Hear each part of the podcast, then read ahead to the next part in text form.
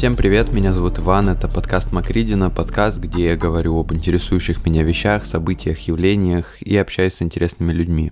Гость сегодняшнего подкаста Илья Овчаренко, продюсер, CEO продюсерского центра Angry Electric Ship, человек, продюсирующий Валентина Петухова, который, я думаю, вам более известен как Вилсаком, человек, который продюсирует также Леонида Парфенова, его проекты «Парфенон» и «На медне».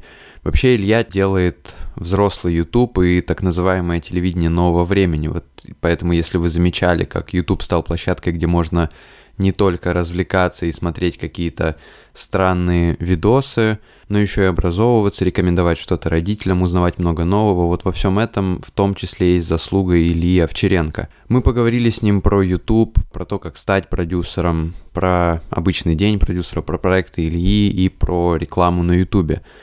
Надо сказать, что это интервью записано полностью удаленно ввиду понятных причин, поэтому мы поговорили еще и о том, как поменялась жизнь Ильи из-за пандемии и самоизоляции. И здесь еще стоит также сказать, что, опять же, из-за того, что интервью записано удаленно, мне будет интересно узнать, как вам вообще такие удаленные интервью, потому что непонятно, сколько это все продлится, и если это продлится долго, то я хотел бы много с кем записать интервью просто вот, вот в таком удаленном формате.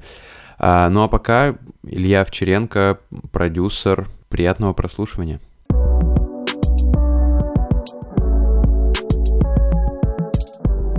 Как изоляция проходит вообще? Как что-то изменилось в твоей жизни из-за этого? Я вот видел, ты подкаст начал вести совместный, послушал выпуск два вот эти. Еще что-то есть измененное ну, в жизни? Изменилось то, что я как бы постоянно перестал летать, как я это делал обычно. То есть Обычно моя жизнь состоит как бы из постоянных перемещений, угу. то есть как бы минимум недели полторы в месяц я где-то как бы пребываю. То есть э, это как бы нечто среднее между необходимостью и угу. тем, что ну, у меня там есть определенные дела, встречи и возможности, которые по удаленной связи, по крайней мере до того, как начало происходить все эти события, а, осуществить было ну, достаточно трудоемко, потому что все-таки вербальное общение, вербальные встречи до сих пор в мире достаточно сильно котируются. Правда, а, нынешняя так сказать, парадигма показала то, что можно все и решать, в принципе, и удаленно. Но там и получалось захватить и работу, и некий как бы отдых, потому что, ну, в большинстве своем у меня как бы каждый день э, понедельник и каждый день воскресенье. Угу. И я не могу сказать, то, что вот у меня там э, есть вот суббота, воскресенье, выходной, и тогда я вот прям отдыхаю, и ничего не происходит, а потом такой раз и все. Я такой начал работать. Нет, ну как бы работаем мы практически всегда. Мы, я имею в виду, как бы люди, которые обременены как бы собственным бизнесом. Угу. И э, я не могу сказать, что у меня от этого не в кайф. А сейчас произошла история, то, что ну, я сижу как бы а, не в квартире, а в своем доме с семьей, и получилось так, что началось как бы ну, более активное общение с ребенком, там, и, а, и, и с женой, и вообще с семьей и так далее. Вот, и здесь можно и прогуляться, и там, и все такое, но как бы работать я меньше не стал. Видел площадку ты какую-то построил, да, своему сыну? Ну, это не я построил, это приехали люди, построили, ну, да, как бы, я ее купил, да. Да, да. А смотри, по поводу вообще как бы продюсерства, я смотрел интервью с тобой, всегда тебя как-то по-разному представляет. Вот у тебя, мне хотелось узнать, у тебя, ты когда представляешься людям незнакомым, так и говоришь, что ты продюсер, что у тебя на визитке, Я обычно говорю, говоря, что я продюсер, да.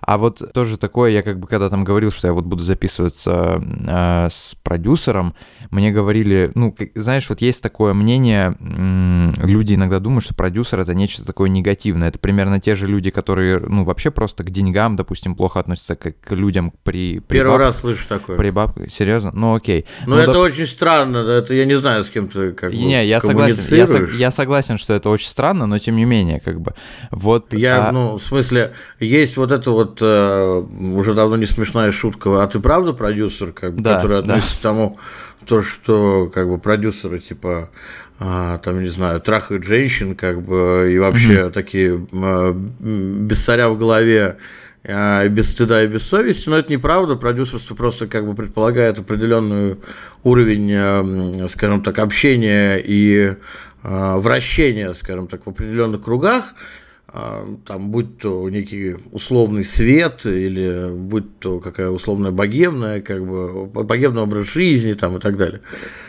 Просто, ну, любому человеку, который так или иначе там что-то что читал, чего-то добился, я думаю, понятно, то, что продюсер, на самом деле, это очень тяжелая, а, непроходящая работа, которая в том числе связана, как я уже сказал, с тем, что у тебя нет выходных и нету а, праздников, ты всегда должен быть в в строю, всегда сможешь ответить на там, не знаю, сообщение, телефонный звонок, что угодно, потому что это твои деньги. И угу. как бы ты можешь, в принципе, да, я могу хоть, не знаю, э, две недели пролежать, ничего абсолютно не делая, но зачем?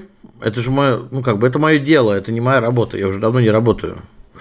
Вот. А тем людям, которые считают, что это, ну что значит негативно? Да, мы зарабатываем достаточные деньги для того, чтобы, в принципе, ну мы как? То есть продюсеры тоже бывают разные. Есть продюсеры игровые.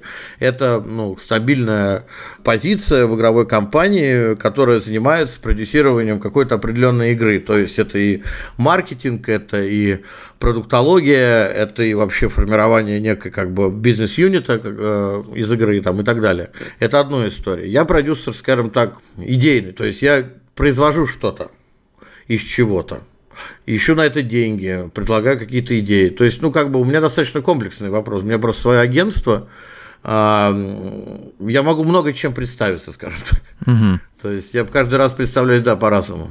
Как а... у меня Бог на душу положит. А вот смотри, ты говоришь, что тебе, ну, как бы много придумывать приходится, что-то там изучать, э, где-то угу. там крутиться, вертеться а при этом вот рутина в обычном дне продюсера, ну вот вне самоизоляции и всей вот этой движухи, обычно, э, обычный день продюсера, он у тебя как бы наполнен какой-то рутиной, тебе нужно постоянно куда-то что-то, или ты стараешься максимально рутину отдать на аутсорс, чтобы было больше времени в голове, места в голове, чтобы, чтобы придумать. Ну, у меня творить. не аутсорс, у меня замечательный партнер, партнер Дарья, которая как бы э, операционный директор нашего агентства, который, слава богу, помогает мне очень сильно именно структурировать вот достаточно ну, такой хаос моего ежедневного а, времяпрепровождения, потому что, ну, рутина у меня это сесть, грубо говоря, э, в автомобиль и достать телефон.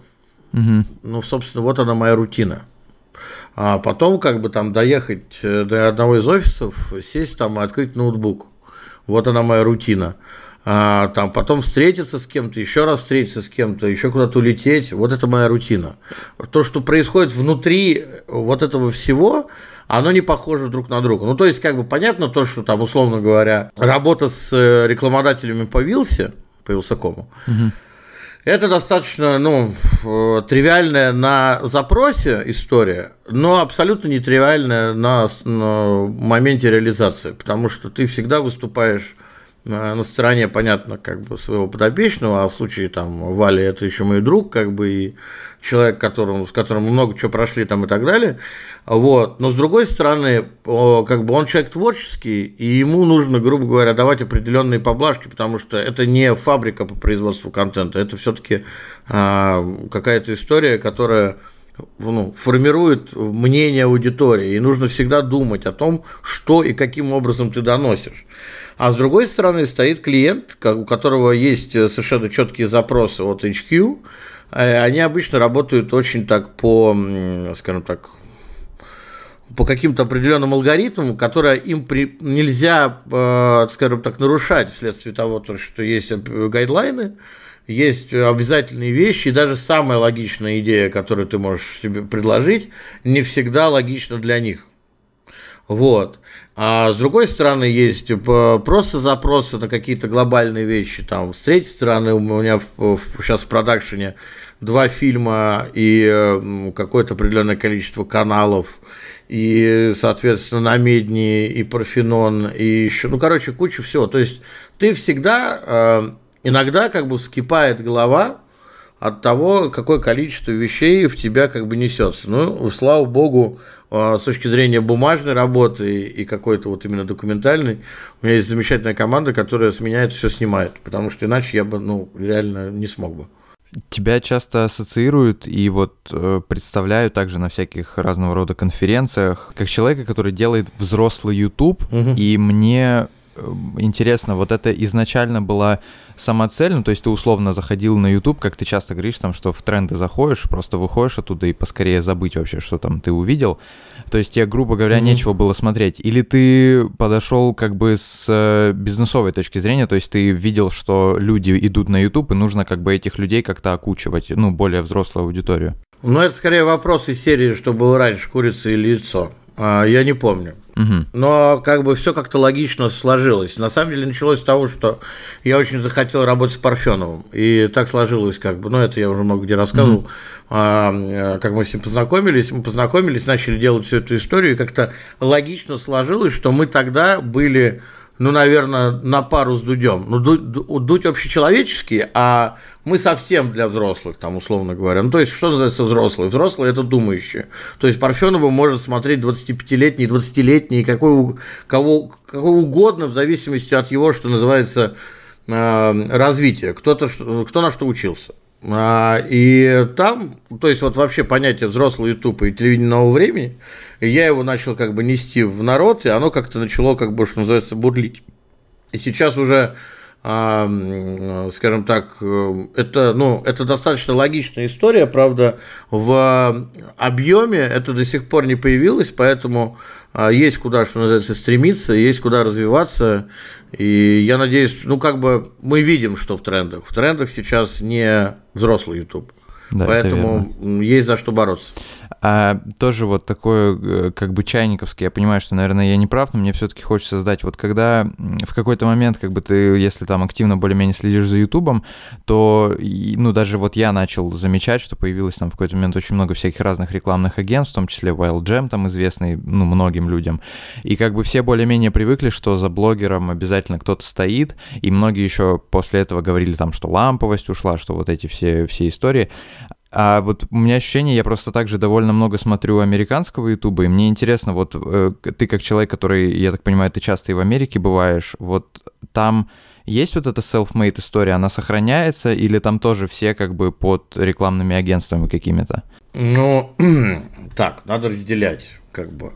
А те, кто были ламповыми, э, условно говоря, и делали какой-то определенный контент, они не должны меняться от того, что у них появляется человек, который продает туда рекламу. Угу. Это совершенно разные вещи. Это так же, как э, я, как бы у меня своя компания, но это не значит, что я сам там бухгалтер и оформляю бумаги и так далее. Я только подписываю. Есть люди, которые специально этим занимаются. Также и в жизни блогера должен обязательно быть человек, который ведет его дела. А у жизни популярного блогера и суперпопулярного блогера тем более, потому что он ничем не отличается от, э, там, не знаю, кинозвезд, сериальных звезд или вообще просто звезд.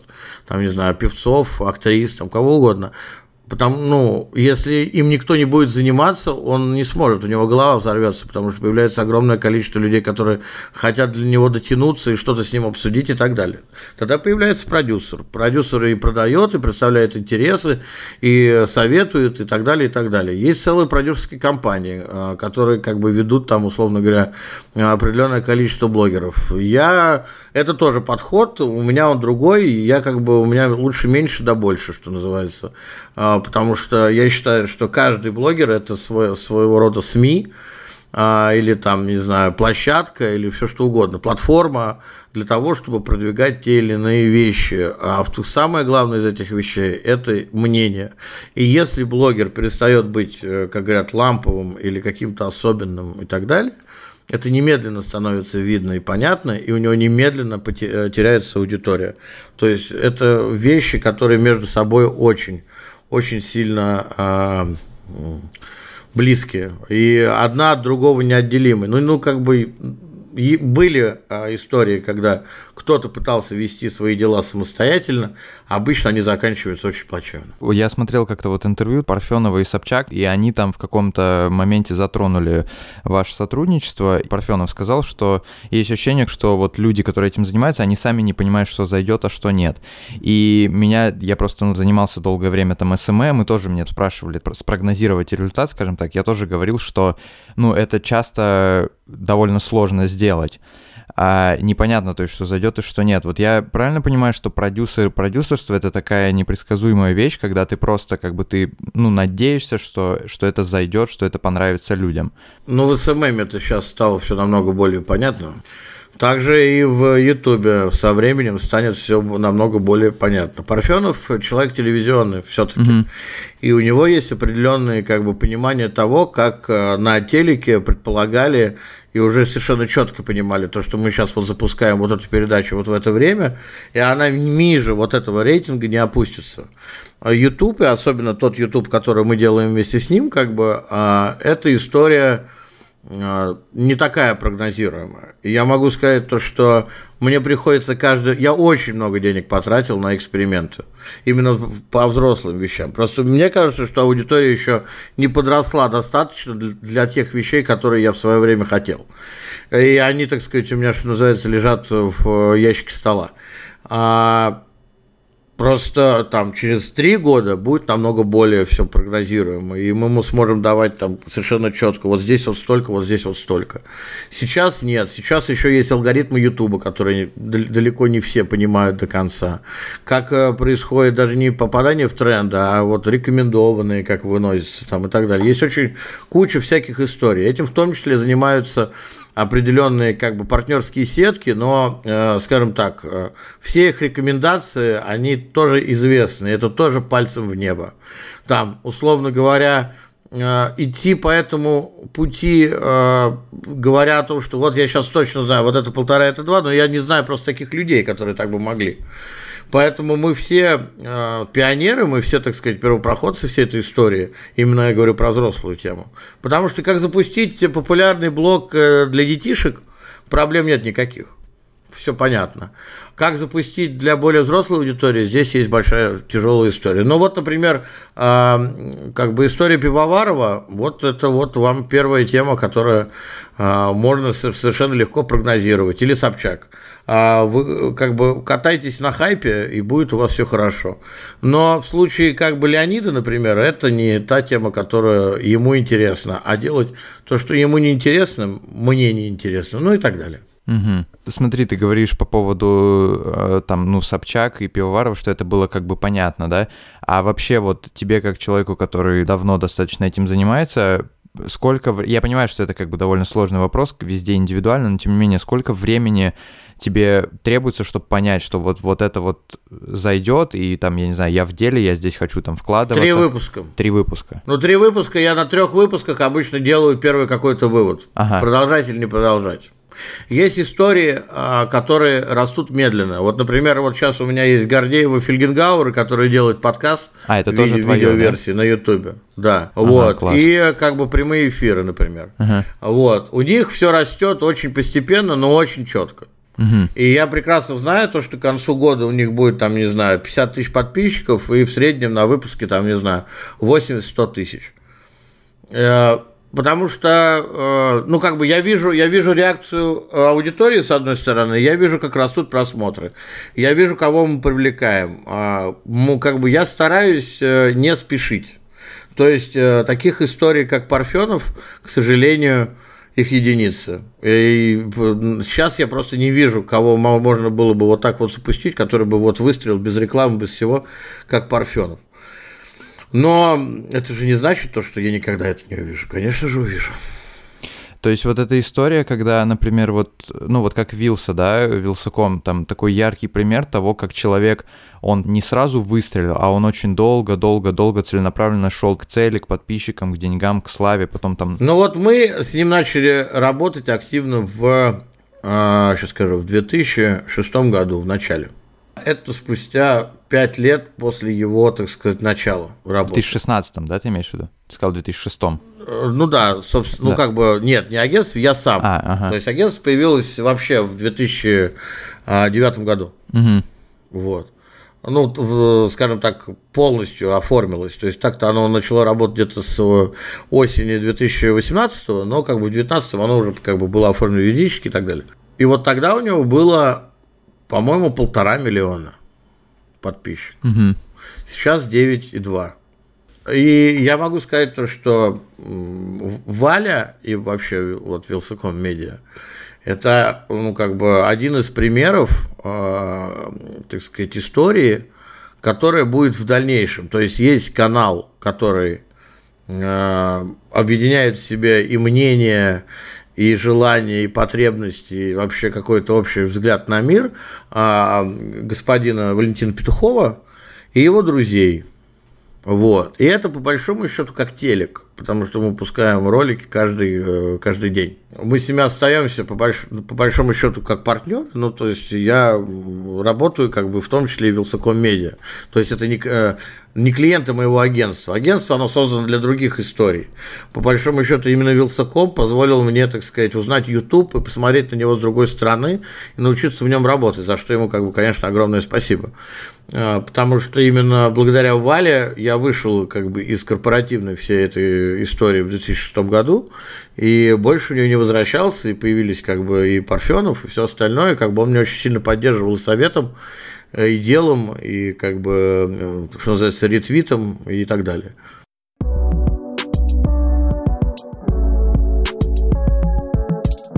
Ты, получается, я вот хотел, кстати, да, еще немножко про бэкграунд спросить, надо было, конечно, пораньше, но тем не менее, вот ты же, там, у тебя было геймдевское прошлое, потом, э, получается, ты занимался чем? И перед тем, как вот, собственно, прийти э, к, к Вилсакому и начать с ним работать? Ну, в 2005 году я попал в громанию пиарщиком, это да. было мне 20 лет. Ага. Потом была Акелла, потом были агентства от BBD Ogilvy, G2, Grape, э, там и так далее. Я постоянно то уходил, то приходил, то уходил, то приходил, то работал на аутсорсе, я всегда писал копирайт, это, ну, как бы это всегда была моя подработка. А потом, соответственно, в в 2011, ну, то есть я еще работал там в Web Media Group, это всякие меню.ру и так далее, там делал премию меню.ру. Ну, короче, у меня э, бэкграунд вот такой между геймдевом и, ну, как геймдев, это не совсем геймдев, это скорее игровая индустрия. Uh-huh. Геймдев – это все таки разработка игр. К разработке игр я как бы ну, причастен был, когда, например, создавал в том числе игровое направление ВГТРК вместе с, там тоже с, скажем так, работниками ВГТРК. Вот, мы создавали вот именно производство игр по известным сериалам, там всякие hidden objects там и так далее, привлекали туда людей. Вот это вот, да, это был как бы геймдевный опыт. Но по большому счету а, и на ВГТРК я делал в большей степени Dreambox, который как бы игровой сайт. После этого а, меня схантили в Рамблер а, для того, чтобы делать из Рамблера русский Яху. Потом там миллион раз все поменялось. Два года я там отработал там позиции типа э, руководитель э, развлекательного направления Рамблера. Причем там Рамблер уже миллиард раз изменился за это время, как бы и непонятно до конца, что то есть ну, то мы делали то, то мы делали это. Вот. А субботний Рамблер вот мы делали в свое время, который, по-моему, уже сейчас не существует, я не проверял. Ну, anyway, а, как бы по большому счету все это э, и сделало из меня продюсера, потому что я умею делать много по факту я умею очень хорошо э, сначала придумывать, потом продавать, потом как бы эту историю реализовывать. То есть я могу как бы э, совершить э, движение от точки 0 в точку 100. И мне это не как бы ну, не, не проблемно. Я могу прям на встрече по каким то есть, как я говорю всем клиентам, мне нужно просто число, примерный бюджет и что вы хотя бы немного хотите. Остальное я все придумаю. Ну и, разумеется, продукт, который мы будем рекламировать. Вот. И бэкграунд, ну вот, считай, игры, реклама, а, медиа и создание медиа, медиа, медиа-менеджмент. Ну и, соответственно, уже как бы сейчас YouTube. Ты, получается, просто в какой-то момент, вы были знакомы, я знаю, с Валей до этого, и ты просто пришел в какой-то момент, и вы начали с ним, ну, работать после вот... Ну, он мне сказал то, что у нас как бы практически не закрытые игры, а непонятно, как ими заниматься, я сказал, окей. Да, ты тогда я еще появлялся на канале, игры. да? На канале. Да, я его раз... привел как, как бы всю игровую индустрию на канал. Угу. Но это э, и она сейчас есть в каком-то смысле, но как бы она сейчас, во-первых, очень сильно уменьшилась, потому что ушли с рынка там Electronic Arts, например, полностью ушли. Вот, э, все очень сильно поменялось, и денег стало меньше в силу, как бы там, э, ну, того, то, что все-таки Россия больше пока страна. А, вот. А, но там во времена, там, условно, Джеймбокса, э, там какой-нибудь 13-14 год и начало всей истории с Валей, ну, денег было побольше. Сейчас это как бы, как бы капля, капля в море. Ну, там, не знаю, 5 миллионов в год. Может быть, там, ну, вот, по, по крайней мере, по Вале там и так далее. Ну, может быть, 7 это немного.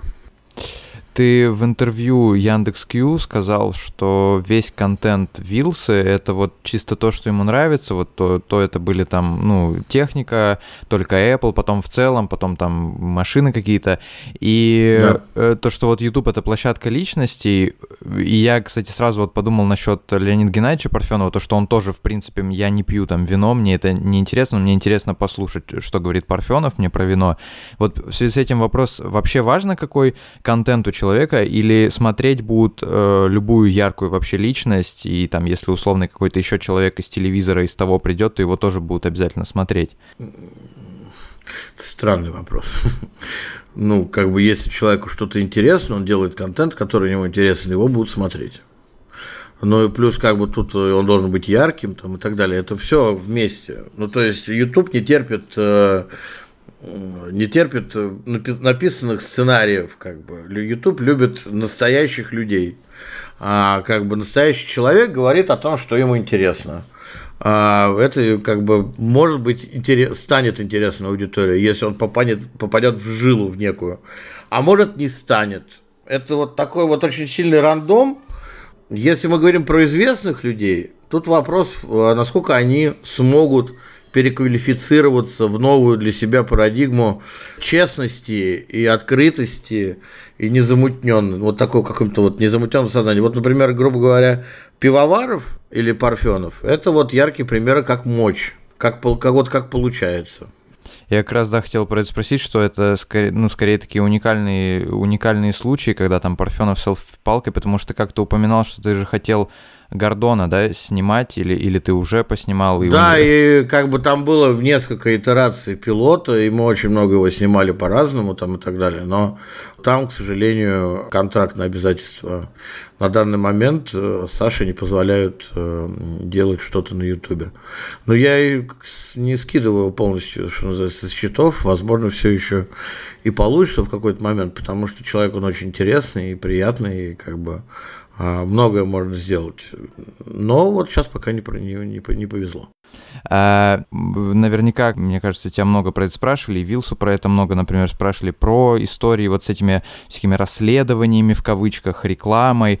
Вопрос в том, почему, как, как тебе кажется, в России до сих пор продолжают довольно скверно относиться к рекламе на Ютубе, и не только на Ютубе, вообще в целом к рекламе? Потому что в России не очень любят успешных людей. Угу. Потому что встать, э, поднять жопу и начать что-то делать, это намного сложнее, нежели чем а, как бы упиваться в комментах о том, что кто-то там продажный и так далее. Я в это во все как бы, ну, я это никак, мне это странно комментировать. Да? Как бы, если с тобой правда, а, то, в принципе, похеру, кто там что говорит, как бы собаки лают, караван идет серьезно. И все эти хейтеры, и все эти люди, которые что-то там говорят, о том, что там Валя или Леня или кто-то еще там, типа продажный и так далее. У нас, э, э, так сказать, с одной стороны, крутой контент, который интересен его авторам, иначе бы нас не смотрели в таких объемах.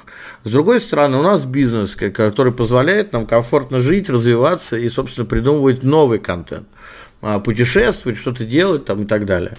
Вот. А, я не вижу никакого диссонанса в этой истории. Мне спокойно, сытно и сладко спится по ночам. Мне кажется, это самое главное.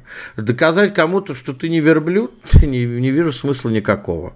Я и мои подопечные абсолютно как бы прекрасно себя чувствуют и живут. Соответственно, Валя прекрасно себя чувствует и живет, как бы.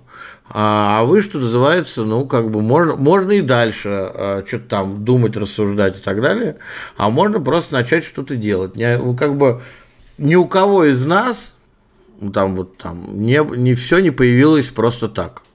И никаких не было там богатых пап, мам, не знаю, дядь, Все делали сами, собственными руками. Мне не за что, в общем-то, себя винить и так далее. И я не думаю, что... Я просто как бы делаю, что мне нравится, и за это получаю деньги. Что может быть прекраснее? Это просто вот я в начале, когда говорил с тобой про то, как люди, многие, ну вот относятся к продюсерам, это примерно те же люди, то есть это которые просто к чужому успеху относятся. Не общайся с ним. Хорошо, не буду. Смотри, если немножко все-таки хочется поговорить, допустим, если спросить у человека, который вот, э, и которому не нравится реклама, да, вообще это как бы одно из главных явлений, которые людям почему-то не любят на Ютубе. Вот у тебя есть какие-то три явления, там не обязательно три, любое число явлений, которые тебе не нравятся на Ютубе, вот то, что сейчас есть? Может быть, Мне не нравится Ютуб. Сам по себе?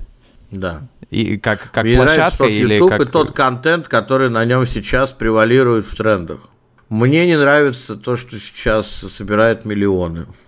Мне не нравятся все эти дегроидные, короче, ролики и всякая вот эта вот херобора.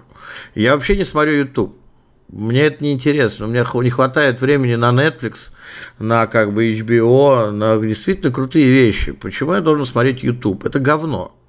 Вот. Я стараюсь, чтобы YouTube стал менее говном из-за контента. То есть не как площадка, я имею в виду, а как вот люди, которые там что-то делают. Мне кажется, просто аудитория еще пока не, не, не доросла. Ну, значит, дорастет. Ну, то есть, все, вот и ответ.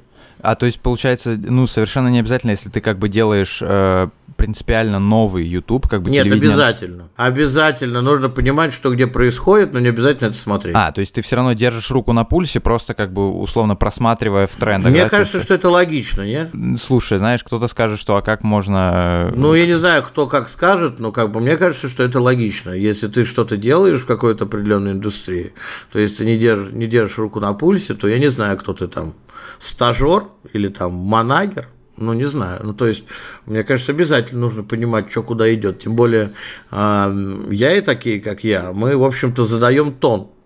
В том mm-hmm. числе и на различных интервью, выступлениях и так далее. То, как мы скажем, так и будет. Как афиша, которая вот а, запускалась в начале как бы там нулевых, вот они, у них был слоган «Как мы скажем, так и будет». Вот как мы скажем теперь, так и будет. И да, меня как бы, по, так сказать, печалит то, что а, какой-нибудь э, говноролик от каких-нибудь полудетей собирает несколько миллионов, а намедник, у которых как бы один выпуск стоит по 3 ляма, а собирает 400 тысяч. Но это не важно. Важно то, что на медне всегда будут, так сказать, а, окуплены и куплены, и туда будут приходить серьезные рекламодатели и так далее. Тут надо тоже понимать, то, что а, хорошие рекламодатели с хорошими бюджетами никогда не пойдут на даже миллионные ролики, где аудитория как бы 14-18 кор. Вот. Поэтому у меня есть свои, как бы, что называется, плюсы моей истории. Но смотреть это все – но мне это не нужно, есть как бы люди, которые это смотрят за меня, что называется, поэтому все, все, все, все, так сказать, одно за одним двигается нормально. Я хотел еще спросить тебя, вот ты говоришь, что у тебя много перелетов было до самоизоляции, а я в подкасте, ну, правда, сейчас уже меньше, но раньше э, затрагивал там темы вот распорядка дня, личной такой эффективности, вот всех вот этих штук. Мне интересно, у тебя есть какие-то фишки, которыми ты бы мог поделиться по поводу того, вот как, как насыщенную жизнь такую вести? Э, может быть, может быть, какие-то секреты просто у тебя есть? Тут как бы это личное дело каждого, и особенность организма каждого. Скажем так, то, как я живу, никто бы не смог жить. Почему? Ты встаешь? Ну, потому что у меня определенность, определенно есть нюансы. У меня нет какой-то там распорядка дня, который там вот я четко знаю, как и где. Я достаточное количество времени работаю, я как до самоизоляции, как бы, ну и после нее, как бы. То есть понятно, что мы выйдем в новый, в новый мир, и тут ничего с этим не сделаешь. Но я люблю потусить, у меня как бы достаточно широкий, скажем так, кругозор в этом плане. Ну, я могу при этом, там, не знаю, до 6 утра тусить, а потом в 10 утра встать и пойти куда делать свои дела. Я не думаю, что много, много людей так может делать. Да, я думаю, это в силу просто особенностей организма. Поэтому э, всем рекомендую выстраивать свой, так сказать, распорядок таким образом, чтобы было просто комфортно. Когда комфортно, тогда хорошо. Вот. Мне комфортно жить в том э, ритме, в котором я живу. Но это лично мои дела. Так же, как я не понимаю вот эти все советы по тому, как построить успешный бизнес. Угу. Это точно тоже личное дело каждого. У кого как сложилось, так и сложилось. Окей, ты как-то вот как раз в подкасте Пес, овца и жираф. Угу, а, вы и жираф, да. да, вы, вы начали его когда вести, ты сказал, что тебе сейчас часто пишут, ну не часто, но периодически стучатся люди с просьбой там подкинуть работу, как-то помочь. Угу. А тебе часто, э, возвращаясь к тому, вот, а ты правда продюсер, не смешной шутки, тебе часто стучатся с такими просьбами, вот продвинуть меня, продвинь меня, пожалуйста, ты же продюсер. И если да, то есть ли что-то годное в таких запросах, стоящее внимания? Ну, часто, да, годное. Тут, понимаешь, тут какая история? Тут вполне возможно, что годного и есть, его достаточно много, угу. может быть даже. Просто я сейчас, э, я очень, ну, как бы по разным оценкам, около 7 миллионов рублей в прошлом году просто выбросил на то, чтобы экспериментировать на, всякие, на всяких историях, благо я могу себе это позволить. А, и в этом году я, так сказать, дал себе, что называется, зарок, а, без совершенно четкой, четкого понимания, ощущения, что все вот, вот это точно, никуда не влезать. Я сейчас не берусь за совсем как бы неизвестных э, личностей и э, продвигать в Ютубе. Все-таки мне нужно поднабрать, что называется, э, некого вот веса, особенно как бы в нынешней ситуации. Вот. А мне вполне сейчас хватает того, то, что есть. Но никогда нельзя говорить то, что вот я вот не увижу, у меня не, не загорятся глаза и не, не, не полетит. Поэтому как бы я стараюсь всем отвечать. Да, да, нет, нет, посмотрю, посмотрю. Я стараюсь все смотреть, но вероятность, что называется, крайне мала. А, это был Илья Овчаренко, продюсер, Вилсаком, Парфенон. Angry Electric. Как называется твое агентство правильно? Angry Electric? Angry Electric Ship. Злая электрическая овца. Окей. Все, спасибо тебе большое.